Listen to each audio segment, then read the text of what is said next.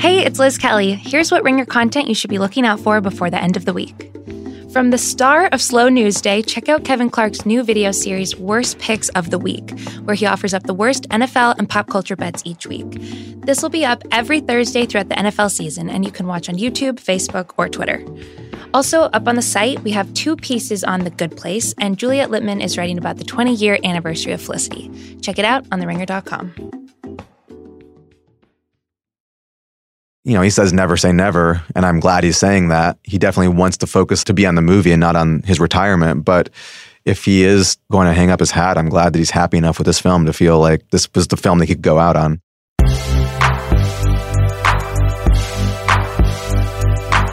I'm Sean Fennessey, editor in chief of The Ringer, and this is The Big Picture, a conversation show with some of the most interesting filmmakers in the world. Today's guest is a maker of fables. From Ain't Them Bodies Saints to Pete's Dragon to last year's supernatural drama A Ghost Story, David Lowery is one of our foremost fairy tale tellers. His new movie is a true story, but it's also a fable of its own. It's called The Old Man and the Gun, and it's based on the journalist David Grann's chronicle of Forrest Tucker, a bank robber and prison escape artist who plied his trade well into his 70s. The old man in the story's title is played by the great Robert Redford in what he says is his final on screen performance, capping one of the great careers in Hollywood history. David Lowery came by this week to talk about sending off Redford, finding the fiction in a true story, and what great movie star he wants to work with next. Here's David Lowery.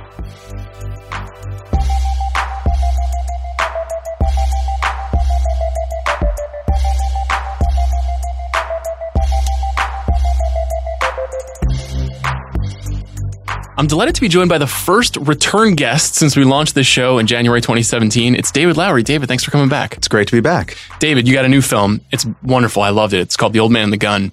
Where did this story come from for you? It was sent to me by Robert Redford's producing partner as a potential starring vehicle for him. And he, he had seen this film I made called Ain't Them Bodies Saints, and he was interested in whether I might have an uh, a, a, take on an adaptation of this article, and uh, and so I, you know, we get a call asking if Robert Redford, you know, it might be of interest to you as an actor to work with. You say yes, and uh, so I read the article, and it just felt like the quintessential Redford role. You know, just reading it, it was too, the article is too good to be true. It's one of those stories that just you know I couldn't believe it hadn't already been made into a movie. It felt like a film reading it and it felt like a role that he was born to play. So it was just a, an easy yes for me. Had you were you familiar with David Grann's work, the writer of the story? Did you know that book that it was adapted from? I was familiar with him from Lost City of Z, which I loved, and I'd read a couple other pieces, but I didn't know him as well as I know him now. And now I wait, you know, with bated breath for his new his new pieces. But at the time, uh, I was just kind of putting the you know connecting the dots, thinking like, oh, this is by this guy who wrote this other piece that I really like, and uh, and so that was you know it was exciting, but now looking back, I'm like, oh, it was really lucky to get a chance to to grab this one. Had Redford optioned the story? Is that why he was ha- having it go around? Yeah, he was involved in optioning. I can't remember exactly the chain of connections that led to him having having it, but it was definitely a something that he had read. I think he was aware of Forrest Tucker before the article, even you know, back when he was making headlines in his heyday, mm-hmm. and and he probably had filed it away as a character that he might uh, want to play someday. What was the challenge of it for you? Why this movie next after the handful of films that you've previously done? Well, it was weird because I signed on to this immediately after Ain't Them Bodies Saints played at Sundance. And so that there was like a very clear connection there. Bank robbers, Texas, outlaws, mythology of the Old West, all of those things made sense. But then I made Pete's Dragon. And then Old Man the Gun was supposed to happen right afterwards, but it pushed a little bit. And so I made a ghost story. And so I changed a lot over the course of the four years between getting the job and the time we actually started shooting. And what was important to me about the story evolved as well. Initially, I wanted to make a really great outlaw movie starring Robert Redford. By the time I got around to shooting it, I was not as interested in in making a true crime film. I wanted to, you know, honor this character and the story and and and David Grann's journalism, but I definitely re- had realized by that point that the type of thing I'm good at is not telling a nuts and bolts cops and robbers film. I love those movies. I love the genre. I will watch Michael Mann movies all day long till the day I die, but I couldn't make one for the life of me because it's just not my skill set. And so I really had to do a lot of digging to figure out what it was that appealed to me about it. Like, why did I want to hang on to this movie? Why didn't I? Why couldn't I let it go? And the answer was that I wanted to make a Robert Redford movie. I wanted to make a movie that, in some ways, was about him. He is an actor who has always been in the public eye and on screen an outlaw. He's always been an iconoclast. He's always done things his own way and gone up against institutions. And I think that's one of the reasons he is the star that he is. And I wanted to make a film that, that harnessed that and utilized it and gave him a great role to dig into, but also took advantage of all the history and the weight that he brings with him. I want to talk a little bit more about Redford, but you said that you changed a bit in the time between this mm-hmm. film, your first film, and or I, I, guess your second film in this film, and also that you figured out what you were good at. So I'm curious how you changed, and then what you also figured out about your filmmaking and the kinds of films that you're better at making. I'm really good at narrowing my focus. You know, the early drafts of this film covered decades and really tried to represent the full scope of Forrest Tucker's life. And I realized like that's very often not the type of movie I want to go see. Citizen Kane does it really well, but I can't think of that many other films that really can en- encompass an entire life. And so I needed to, you know, I learned that I'm good at focusing on something and really kind of digging into as minimal amount of content as I possibly can and exploring that. Like exploding in a, a single moment is really exciting to me, but trying to capture a cascade of moments is less interesting. So that was one thing. And then I also just I realized that I'm I'm always drawn to to fairy tales, to fantasy, to things that are just slightly set apart from reality. Maybe that seems surprising given the movies I've made, but when I look at all of them, they all feel like that. Like Ain't Them Bodies Saints was meant to feel like a Western fairy tale. Pete's Dragon obviously has that quality. Um, a Ghost Story does as well, and and so when I lean into mythology and myth making, it's really with a capital M. I'm looking for the slightly less tied to reality version of these stories. Um, I want to I want to tap into some ethos that is just slightly separated from the real world around us.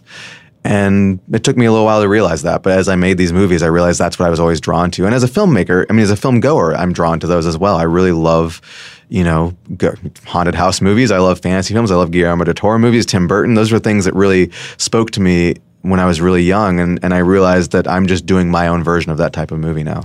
It's interesting. When I was watching the movie, I wrote down in all caps "fable." You know, that was yeah. the, the word that kept coming across my mind. And the last two films that you've made, this sort of ethereal existentialist story and then a story about a dragon you know those are obviously also reasonable fables. This movie is based on journalism. It's based on a true person yeah. who lived was it important to you to reflect the truth as much as you could? How much of that were you kind of bending and pulling at? I bent and pulled at it a lot and i at the same time felt a certain degree of responsibility because i was representing someone's true story. And and I did a little bit of journalism. I talked to some folks who were involved in the real case, and and especially the real John Hunt, uh, who was very instrumental in like my research and and getting a sense of what not only that particular case was like, but also what it was like to be a cop in 1981. And at the same time, I also you know knew that Forrest Tucker was someone who self mythologized a lot. And you read the article and you see that loud and clear he saw himself as an outlaw, not in the tradition of, you know, Dillinger or Pretty Boy Floyd, but as the versions of Dillinger and Pretty, Pretty Boy Floyd that he saw in the movies, the actors playing them. And so I felt that if I could make this movie the version of the movie that he saw in his head, not only would that be more accurate to the version that he would have been happy with, uh, and not only would that be the best version that Robert Redford for Robert Redford to play, but it also allowed me to be a little bit more fast and loose with the facts and not feel guilty about that. So I I just embraced that. You know, I embraced that that more as you to use the term fable, the more fabulist version of this story, and and that felt right to me. Tell me about directing Redford, because he obviously a huge figure in the film industry, Sundance, everything we know yeah. about him, but also a writer, a filmmaker, an, an iconic movie star are you doing a lot in, in the moment, especially since he brought, he and his people brought the project to you? Does he have this defined vision of what he's doing, or are you able to shape everything and say, "Do this"? I think he has some perspective on it that it's already predefined, especially with this project because it was something he'd been wanting to do. But at the same time, I learned this on Pete's Dragon. When he comes to set as an actor, he is there to act. he has his ideas and he has his, you know, the things he wants to try out, but he is 100% willing to let a director shape his performance. And that was an enormous gift to me because not only on Pete's Dragon was I directing him for the first time, but it was the first time I had worked with anyone of his stature. It was first time working with a legend, and I was very, very nervous. And it was so nice of him to just, you know, put me at ease so quickly and to let me direct him and to take that direction. And every now and then he would, you know, remind me that, like, there was one instance that was very instructive in which I we did a take of I can't remember what scene it was, but we did a take, and on take two, I asked him to do it a little bit differently and to try something out, and he said, I did that already. You just weren't paying attention. but nonetheless, he did it. You know, he was a good actor. He took my instruction. And that night I went home and watched the dailies. And sure enough, he had done exactly that on take one. And it was a great reminder that he's been doing this for a long time. He knows what he's doing. He, and, and then it was my job not only to give him direction, but to pay attention to what he's doing. And it was a beautiful little moment where I just like, oh yeah, I need to focus more. I need to like pay attention and to give that to him because he's giving so much to me. Um, but you know, he he's he loves staying in his lane. He loves letting me be the director and to not have to worry about that type of thing. He didn't worry about where the camera was. He didn't worry about, you know, he knew what we were shooting each day. He knew his lines, but he wasn't really too concerned with the way in which we were telling the story on a formal level. One time I caught him like off in the corner of the room looking over the storyboards, but I think that was just, you know, he was just curious how many shots we had left that day. That's funny. What's your quintessential Redford? What's your favorite performance of his? That's really tough. I always say that my favorite film of his is Downhill Racer. Mm-hmm. And so as a result, I probably would just go to that as my favorite Redford performance. One of the things I love about that is so many of those iconic moments, like the one with the gum or when he honks the horn, were that was just him improvising on set. And it really defined for me his character, you know, not only his character, but also him as an actor. And those were the things that I was excited about playing with in Old Man the Gun. And to find out that that was just all him was really, really thrilling. That's so interesting because his character in Downhill Racer is such a bastard. And this horrible, char- yeah. and this character is obviously a criminal, but he's incredibly charming. There's so much self knowledge of Redford Yeah. doing the movie star thing where every time he's in the frame, you're like, God damn, this guy's cool. You know? It's sort of the flip of downhill racer. Yeah. You know, where, where downhill rac- racer is all rough edges, but that charm is still there. And Yeah. here we've got the charm, and I wanted to make sure that we didn't completely sand down the edges completely. That we let a little bit of that roughness that made that character so terrible still shine through because. You know, he did hurt people. He did break hearts. He did point a gun at people and steal their money. So he wasn't like the greatest guy in the world by any means, but he did, I think, have like a gentlemanly spirit and he didn't see himself as a villain by any means. That's interesting. So, how do you pick projects now? Because your your last three films in particular are about as different as you can have, even though they're thematically kind Yeah. of bound. The the structure of them, the shape of them, I suspect the budgets of them are all different. Yeah. So, how are you going about kind of setting the arc of your own career at this stage? I don't think about it too much. Like I, I, for better or worse, am not very careerist when I'm thinking about the movies I'm choosing. It does come into play sometimes. You want to make movies that people go see, and you want to you want to be able to get the budgets you need to tell the stories that you want to tell. But I also don't really look at things in terms of do I want to make a studio movie? Do I want to make an indie movie? Those things I don't. I never think in that capacity. I think about the the types of movies I'm interested in, and then I just try to execute them the best way possible. And when something like Pete's Dragon comes my way, it fit a box of something I wanted to do. I wanted to make a family film. I wanted to make a fantasy film, and I was given the license to do that because we had a title that you know Disney wanted to exploit. They were like, you know, their idea there was like make an original film, just use the title Pete's Dragon. And so these opportunities that come my way like that give me the chance to, you know, tell stories on a larger canvas that I might not have been able to on the on a budget like Old Man the Gun or or Ghost Story. But to me, they're not left turns. They are just, you know, they are movies that I just want to make. And and so even though my body of work has a degree of unpredictability to it, it doesn't feel that way for me. I, you know, if we're looking at it from the outside, I'm always like, this probably feels really strange and surprising. If I were to announce tomorrow that I was going to do like a musical, I could easily go back to saying, well, actually, the first movie, the first, you know, I made Ain't Them Bodies Saints because I really wanted a chance to make Les Mis the movie and Tom Hooper beat me to it. And so it all makes sense. But from an outside perspective, that would totally feel like, where did that come from? Yeah, that, that level of unpredictability is fun though. It's fun to see kind of what you're working on. Are you working on something right now? Yeah, I've got um, a a movie. I don't want to talk too much about it because it's you know I don't want to jinx it. But I've got a movie that is probably like another left turn, but is something I'm really excited about. And it's, you know, I guess you could say it's in the spirit of a ghost story, but it's on a much bigger scale. And I'm shocked that we might get the chance to go make it. Okay, but uh, that's hopefully tantalizing. That, hap- hopefully that happens soon. And then I've got another Disney movie that I want to make. And um, I've been working on a script with them for a couple years. And I think we're finally at a point where we all are uh, in agreement that it's at the right stage. It still needs a little bit of work, but I'm happy to do that work. And, and it's at a point now where I feel like it's ready. You know, I'm ready to make it. Let's take a quick break from my conversation with David Lowery to hear a word from our sponsor. This week's episode of The Big Picture is brought to you by Miller Lite. Summer may be over, but it is still very hot in California right now, and so there's nothing more refreshing than a cool Miller Lite. Miller Lite is the great tasting light beer. With only 96 calories and 3.2 grams of carbs, that's fewer calories and half the carbs of Bud Light. So there's really nothing more to talk about. If you have a real argument, let me hear it. Until then, stick with Miller Lite. Miller Lite, hold true. Okay, now back to my conversation with David Lowery. One thing that I end up thinking about because of what I do is sort of like the narrativizing that comes with every filmmaker's Yeah. movie. You've had a few now there where there's an inter- kind of an interesting story to tell. One of the things that has emerged about this one is that Redford is retiring from film Yeah. acting. Is that something that you knew when you guys were making this movie that this was going to be his final performance more than likely? He announced that in an interview a few weeks or a few months before we started shooting. Like we were in prep, and it was news to me. And, you know, that had never come up. I got a lot of text messages. Like all of a sudden, was like, "What's going on? Like, did you know about this?" And the answer was no. I had no idea. I definitely felt a sense of pressure that hadn't been there before, but I also knew that I had to ignore that pressure. I couldn't let that influence the choices we were making. This movie certainly was meant to feel like a spiritual successor to some of his earliest classics, and it was perhaps meant to have a sort of bookend feel, but it wasn't meant to be the last will and testament of Robert Redford on screen, and I didn't want it to become that.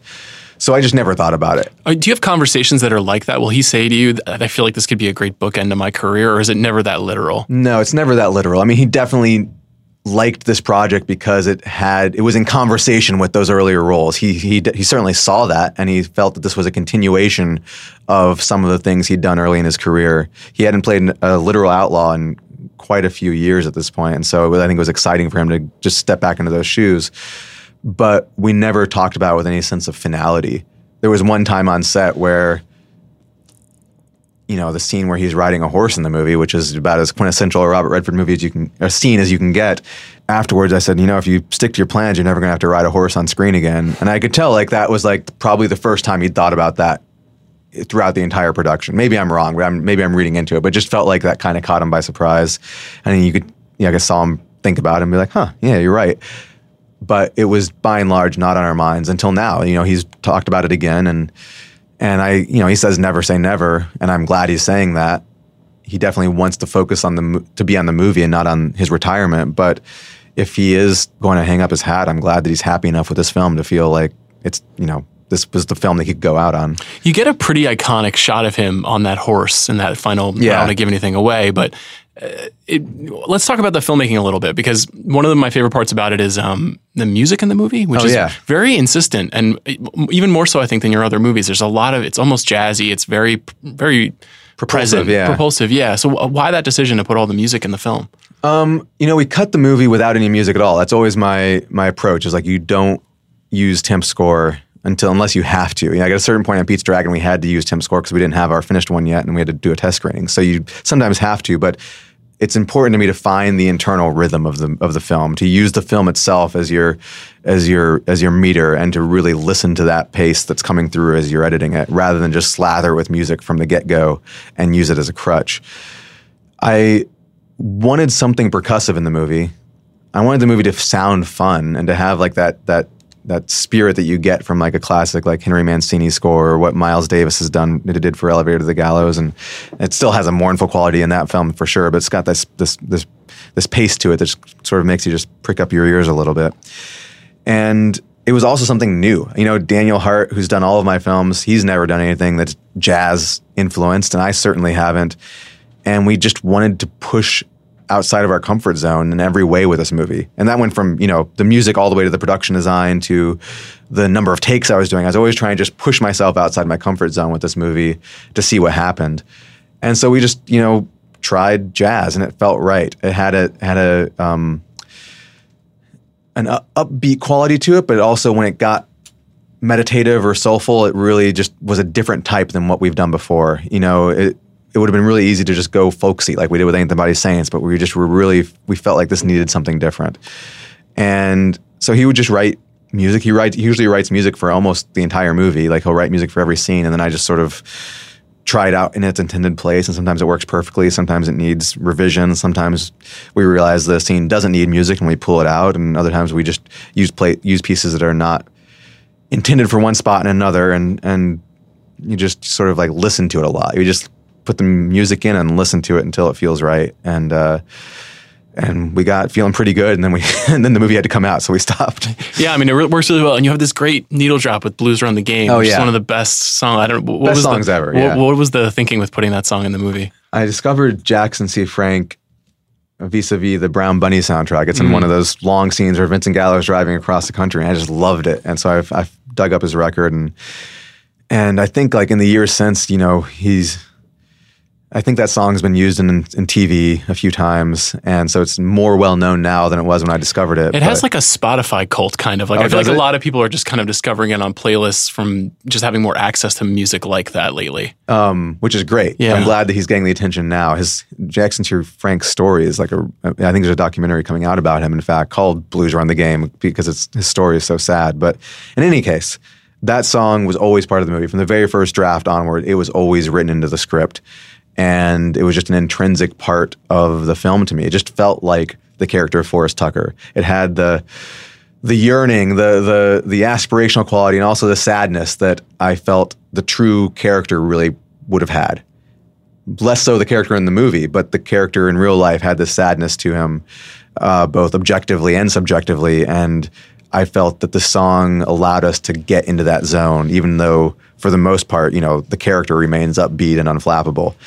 It was really, you know, one of those things that I was ready to walk away from the movie from if we couldn't get that song. So it was always a part of it. Wow, that's is that the first time you've done that? Do you often put specific I never, records? No, I never do needle drops. You know, I've all my movies have had songs in them, but they've been written specifically for the film. Like Pete's Dragon had Will Oldham and St. Vincent, and all of those all those pieces of music were written for the movie. Um, or at least covers, like St. Vincent did a cover for us. And so in this case, I wanted to lean a little bit more on needle drops and to have those moments where you hear a song that you know and you get that that delicious satisfaction when a song you really like shows up while watching a movie that you're also enjoying. And so, of course, the Kinks did that. You know, having Scott Walker in there does that for me. I love hearing Scott Walker in a movie, and uh, and then Blues Run the Game, which is the the real capper. Do you also watch movies before you start making something and say, i want to capture the feeling of this or show it to your cast and crew, or is it outside of the realm of previous work? We don't off, we don't really do like cast and crew screenings. I always love that idea, but I've also it's always been hard. We we haven't had that um, those Tarantino budgets yet, where we can like rent out a movie theater and like sure. show everybody uh, every weekend we watch a new print together. I'd love to do that. That'd be a dream. But you know, I watch a lot of movies. I'm always watching movies. I watch movies constantly, and I and while we're in production, I like make a point. Like if I don't watch a movie every weekend, I'm doing something wrong. I just need to keep that, you know, that love of cinema alive while you're going through the process of of creating it. And so there were there were things that I would recommend our crew take a look at, particularly production design and and and um, cinematography. Like those departments really like had a list of movies that I was suggesting. Um, one movie I haven't talked about a lot, but that I know was a big influence for Joe Anderson RDP was Sugarland Express. Mm. Um, there's a there's a couple direct nods to that, but nonetheless, the quality of that cinematography was something that we were really looking for with this. Um, you can see that in the car chases for sure. Oh, totally. Yeah, yeah, yeah, completely. I mean, when you have a long line of cop cars, that's totally yeah. just Sugarland Express all yeah. the way. It was in Pete's Dragon too. For production design, I remember recommending that Scott Kuzio look at uh, Playtime, the Jacques Tati movie, and because we were trying to figure out like how do we make these banks look distinctive? Like how do we like do something that's like not just a functional bank, but that has like bank with a capital B, like they're slightly removed from reality. And so the office building in Playtime felt like a nice uh, a nice touchstone, and and that informed the costume design as well because you get that kind of monochrome gray that just runs through that entire sequence and that movie, that entire movie. So would you just go and scout unusually shaped buildings and then convert them into banks? Because there are some unlikely storefronts that are that represent the banks in the movie. Most of them are actually banks. Like we were Really? shot, you know, the banks are a mixture of Cincinnati, Waco, Texas, and Fort Worth, Texas. So I think the vast majority of them are in Fort Worth, Texas, but the one, the rainy day robbery, the big set piece robbery, that was in Cincinnati, or actually, actually outside Cincinnati in this town called Bethel, Ohio, and we had been looking at you know a lot of like more you know, westerny looking banks, and that one just felt so 80s. It just felt like an office building. It had this sort of like brutalist glass structure. I don't know if you can be brutalist and still have that much glass, but nonetheless, it just that's what it felt like to us. And it was all gray and silver, and it was also empty. It was it, it had been a bank, but it hadn't been used in, in a number of years. So we were able to just take it over and treat it like a soundstage. Um, we were always looking for like interesting looking banks, but um, they weren't hard to find. It was like interesting how easy it was to find like these really cool old things that looked from the front like a you know a Masonic temple, but was in fact a bank or things like that. yeah, they're like few- geometric sculptures or yeah, something. Yeah. very few of them were not banks. There was one uh, that was a hospital um, in Fort Worth, and there was. Uh, I think a couple exteriors that weren't actually banks, but for by and large, they were all real. And we kind of like went through every possible bank in Cincinnati and across the river in Kentucky that we could possibly find, just to like. And then in Fort Worth, I think in the downtown Fort Worth area, we shot in every possible bank that we could find there, just to really run the you know run the gamut of banks for all these montages and sequences. But um, that was that was a fun part of the process, like going out and just looking at them all and finding them. Tell me a little bit about the cast because aside from Redford and Casey Affleck, Yeah. you've now worked with on several films in a row. There's a lot of very famous people in this movie. You know, I, I haven't seen Tom Waits in a long time. It's very cool to see Tom Waits. Yeah. Danny Glover, Sissy Spacek, of course. Like, it's a really wonderful cast, and they're relatively small parts. So, how did you put this group together? Sissy was someone who I wrote the script for before I knew her. I just was thinking like who would I want to see opposite Robert Redford? Who could go toe to toe with him? Who would both fall for him but also keep him on his toes? And and Sissy just instantly came to mind. I've been such a huge fan of hers for so long that it felt relatively easy to write it for her even though I hadn't ever met her. Had they been on screen before? I couldn't think of the time. Barely even met. Wow. Sissy remembers meeting him. Bob does not remember the meeting. It was so it was like in a casting director's office. They crossed paths once in the '60s when they were both doing Michael Ritchie movies. In fact, Unbelievable. Um, Is that Prime Cut? Is Prime that- Cut for yeah, her, yeah. and he was uh, just finishing. I, was, I think Prime Cut was between Downhill Racer and The Candidate, so it was right in that period. I sent it to her, and she read it, and I don't think she said yes right away, but nonetheless, I just felt like, okay, this is going to work out. Like I just knew that she was going to do it, and it was going to be perfect. And and she had wonderful insights into the script. It got better because of her notes, and and it's been such a joy just getting to know her as a person, much less work with her as a director. You know, I I love just hanging out with her. With Tom and Danny, those parts are like incredibly small. They were even smaller on the page. I really didn't know eh, there were drafts of the movie that didn't have the over the hill gang, but I ultimately felt like that's part of the true story. That's what Forrest Tucker was known for. I need to to acknowledge them. So I wrote these these characters in, and they're based on real names at least. Those John Waller and Teddy Green were part of the gang, and Teddy Green was there on Forrest Tucker's front porch when he was ultimately arrested. But by and large, they're made up, and I really just wanted to cast really great actors who could lend a sense of history to these otherwise very minor parts. I wanted the sense of history that Redford has, even you know, and they they carry that with them wherever they go. So Danny was someone I thought of just because I've always loved him. I, I think I saw him for the first time when I was really little in Lonesome Dove. And then, of course, just to follow his, you know, then discovered Lethal Weapons, as everyone does. And, and then I've really admired what he's done lately in terms of like making these movies so he can put money into really challenging foreign films, like the Lucrecia Martel movies that he's produced, the Apichatpong Weerasethakul movies that I love so much. I love seeing his name in the credits of those as an executive producer.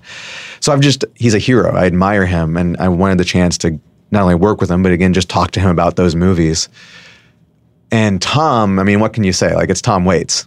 I discovered him in Bram Stoker's Dracula when I was 10 years old. and, uh, and from his performance as Renfield in that movie, uh, discovered his music and have been a fan for so long. I didn't think he would do the movie. I was just like, let's just send it to him. And it turns out he had seen Ain't Them Bodies Saints and really liked it. And we got on the phone and in the phone call he like said he's not he was like i'm not going to do the movie. I just want to talk to you about it. And i was like okay cool. Like i just want to talk to you about this. This is great. Um, one of the things he said on that phone call was you know he's like i'm you know when talking about why he wasn't going to do the film he's like you know i'm 67 years old. Gotta figure out what my next score is. And i was like i'm going to write that in the script. You know I'm, I'm taking that completely into the conversation even with him saying he he was going to turn it down, but that for some reason he was going to keep the door open at the same time. And so a few weeks later, I sent him a new draft that just had a little bit more meat on the bones. And ultimately, he said yes. And next thing I know, Tom Waits was showing up on set, and I was hanging out in his trailer, and he was talking to me about how he wanted his hair to be as white as Lee Marvin's. And uh, there's nothing I can say other than that it was a complete dream come true. I can't believe I got to just hang out with him. Um, the monologue that he has in the movie was as far as I know, a 100% true Tom Waits story. And really, yeah, yeah, that's definitely one of my favorite parts of the movie. It's like it's, me, me too. And like you can't justify that in a narrative level, but the movie would not be as good without it. Totally, you know, like has nothing to do with the plot. But it's one of those moments that you just like makes you like the movie more. Absolutely, it's funny. I just saw the new Coen Brothers film, and he's in that too. Yeah. And I so I have this double shot of Tom Waits after having not seen him in a movie for ten years. I hear he's like it's just 15 minutes of just it's Tom just Waits. Him. Yeah, yeah, it's fantastic. You'll love it. Um, so I guess I'm curious, like now that you've made all of these kinds of movies and you're working on this next kind of film, what's most important to you? Is it a story that originates with you, or is it something that, that you know this was an adaptation? Pete's Dragon is a kind of an adaptation, an imagining. What, what, where do you want the the bulk of your creative time to go in the future towards things that that you are brainstorming, or that are you willing to be for hire as well? I would rather not just be for hire. Like that's not as interesting to me. I've done a lot of adaptations at this point, more adaptations than not. And I think of the things coming up, one of them technically is an adaptation, and then the Disney movie has definitely got source material behind it. But I treat them as if they were original stories. You know, I have to go into them that with that in mind, and I have to find that personal way in. And if someone was to bring me you know, if someone had brought me Old Man the Gun without Robert Redford attached, I wouldn't have been interested. It was just like that's not, you know, that's not my cup of tea. It was him that made it really appealing. And so it really just depends on on the projects. People send me uh, screenplays, and I always read them, and I'm always open to doing something that I have not written.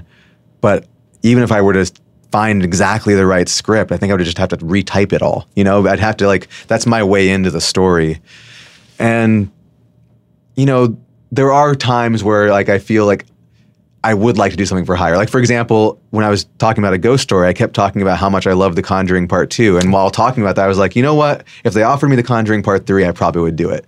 And um, they didn't. But nonetheless, I think we talked about this last yeah, year. Yeah. yeah, there are those movies where I feel like I would jump at the chance to just be part of that machine, or to just you know take my hat off as like David Lowery and just be the director for hire and subjugate myself to that willingly. But by and large, I mean, maybe that would be a disaster. I don't know. it would be interesting to find out. It would be. I I would like to do it as an experiment at some point, but. Um, but for the time being, I'm approaching everything, whether it's an adaptation or not, as if it's like, as if it's something that's coming from me. Is there another actor or actress on the Robert Redford kind of bucket list that you'd really like to do something with? Maybe you want to put on the world? I mean, I really want to work with Brad Pitt. And really? I feel like it's interesting. I've been thinking about it a lot lately because I've been meeting um, actors for this new film and while doing press for this one with Robert Redford. So I think a lot about the comparison between movie stars then when he became a movie star and movie stars now. And this is not meant to denigrate any of the wonderful young stars we have now, but I think there's like a sense of arrested adolescence with with actors now. Like with with the type of actor that becomes a star, they aren't stars in the way that Redford was. So I feel in a way they need another 20 years before they get to where he is where he was when he was like 29 or 30. Mm. I feel like Brad Pitt now at you know in his 50s is where Redford was when he was in his 30s. And I'd love to go back and watch Spy Game now and just see the two of them, you know, at that at those two respective points in their careers, see how that feels, whether I'm onto something or not. I don't know.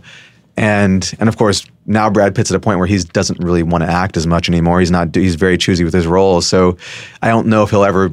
He's not going to hit that point. It's different. The trajectories are different. And with actors who are in their 20s and early 30s now, the expectations are different. The type of thing that people want to see when they go to the movies is different. So I don't know if if there are movie stars like Robert Redford who aren't Robert Redford but I do really want to work with Brad Pitt, so I'm going to put that out in the universe. That's great. You guys would make a great movie together.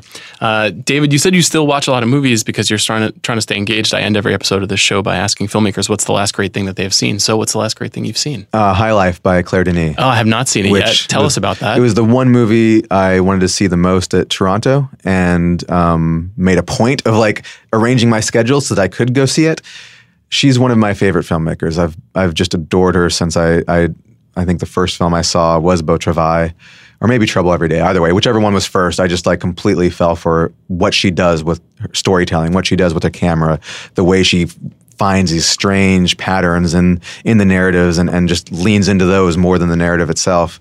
And the affection she has for her characters, the tenderness, the sweetness that comes through, even in something like Trouble Every Day, which is absolutely a disgusting, horrifying cannibal movie. High Life is exactly what I wanted out of a Claire Denis science fiction movie. I had been told in advance that it was incredibly violent, that it was really ugly, that it was brutal, but it really, I mean, it was, and in some ways, but it's also very, very tender and very sweet. And I came out of it just thinking, like, this is just Interstellar with more bodily fluids. it, is, it reminded me a lot of Interstellar, and I would love to go see a double bill of those two. That's a fantastic answer. David, thank you so much for doing this. Thank you. I really appreciate it.